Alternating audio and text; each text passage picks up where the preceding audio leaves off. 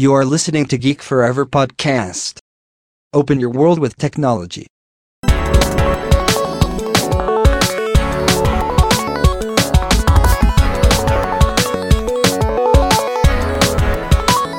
This is Geek Story.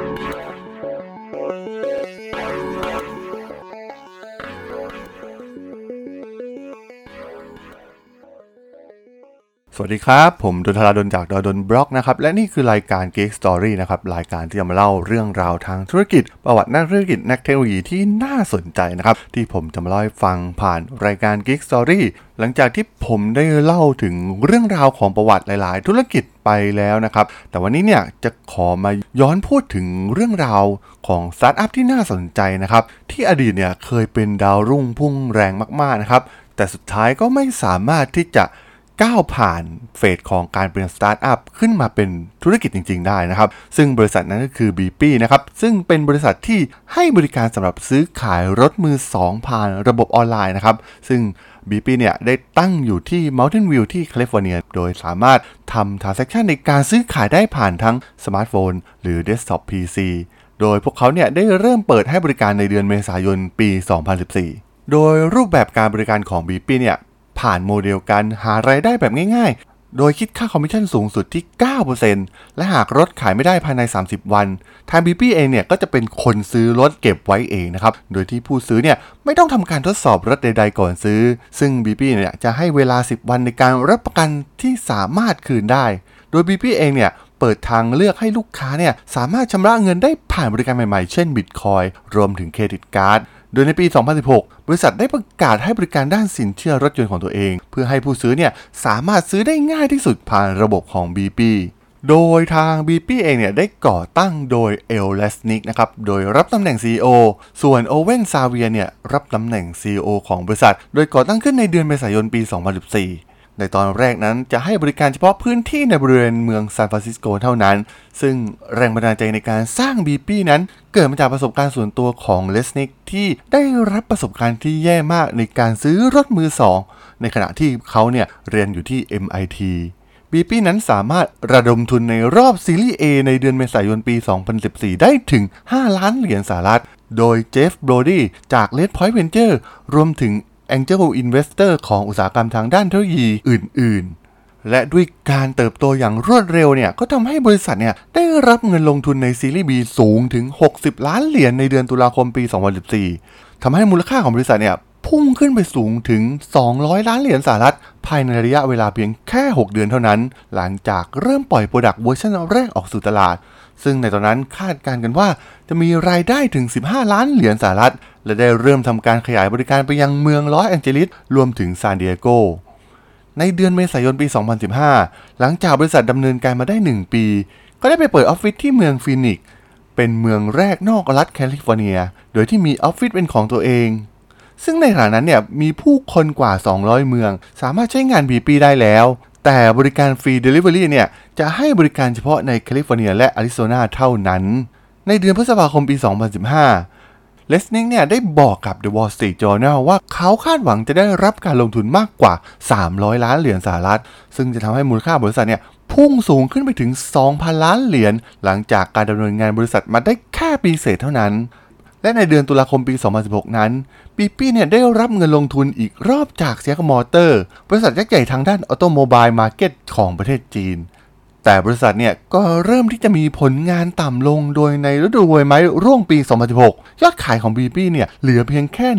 153 คันต่อเดือนสำหรับเมืองหลักที่เป็นจุดเริ่มต้นอย่างแคลิฟอร์เนีย ในขณะที่คู่แข่งที่ให้บริการลักษณะเดียวกันนั้น ขายได้กว่า 8,500 คันต่อเดือนเลยทีเดียว หลังจากนั้นบีปี้เองเนี่ยก็ได้ก็ต้องเร่งปรับเกมสู้ในตลาดรถมือสองโดยการปิดจุดอ่อนของตัวเองคือ ไม่มีบริการด้านสินเชื่อเป็นของตัวเองต่อไป โดยการจับมือกับ a u l i Financial เพื่อให้บริการด้านสินเชื่อแก่ลูกค้าของ BP แทน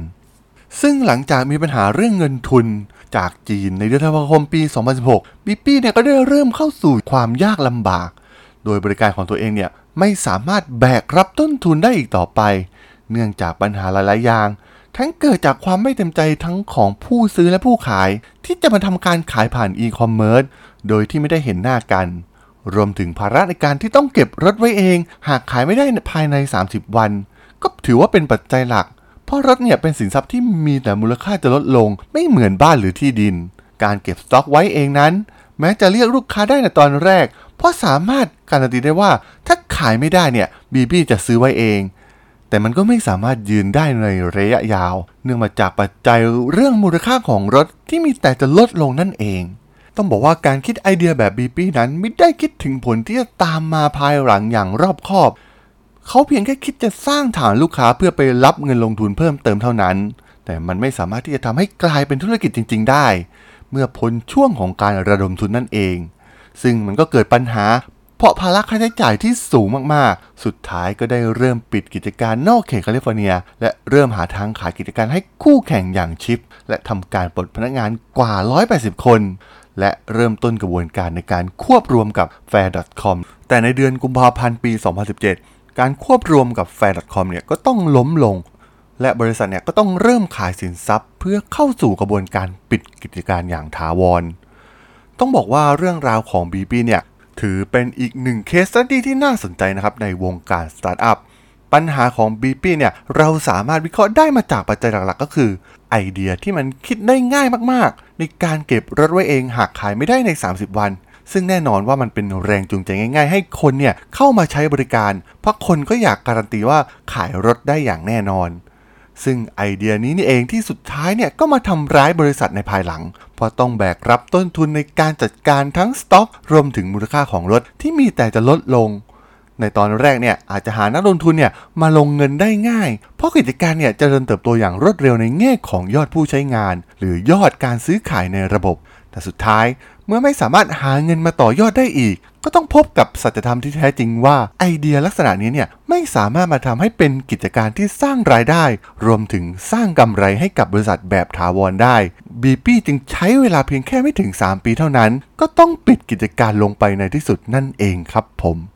สำหรับเรื่องราวของ b ีปี้ใน EP นี้เนี่ยผมก็ต้องขอจบไว้เพียงเท่านี้ก่อนนะครับสำหรับเพื่อนๆที่สนใจเรื่องราวของธุรกิจ เรื่องราวประวัตินักธุรกิจนักเทคโนโลยีที่น่าสนใจนะครับสามารถติดตามกันได้นะครับทางช่อง Geek Forever Podcast ตอนนี้ก็มีอยู่ในแพลตฟอร์มหลักๆทั้ง Podbean Apple Podcast Google Podcast Spotify YouTube แล้วก็จะมีการอัปโหลดลงแพลตฟอร์ม b ล็อกดิในทุกๆ ตอนอยู่แล้วด้วยนะครับถ้าอย่างไงก็ฝากกด Follow ฝากกด Subscribe กันด้วยนะครับแล้วก็ยังมีอีกช่องทางหนึ่งในส่วนของ Line แอดที่ a d t h a d o n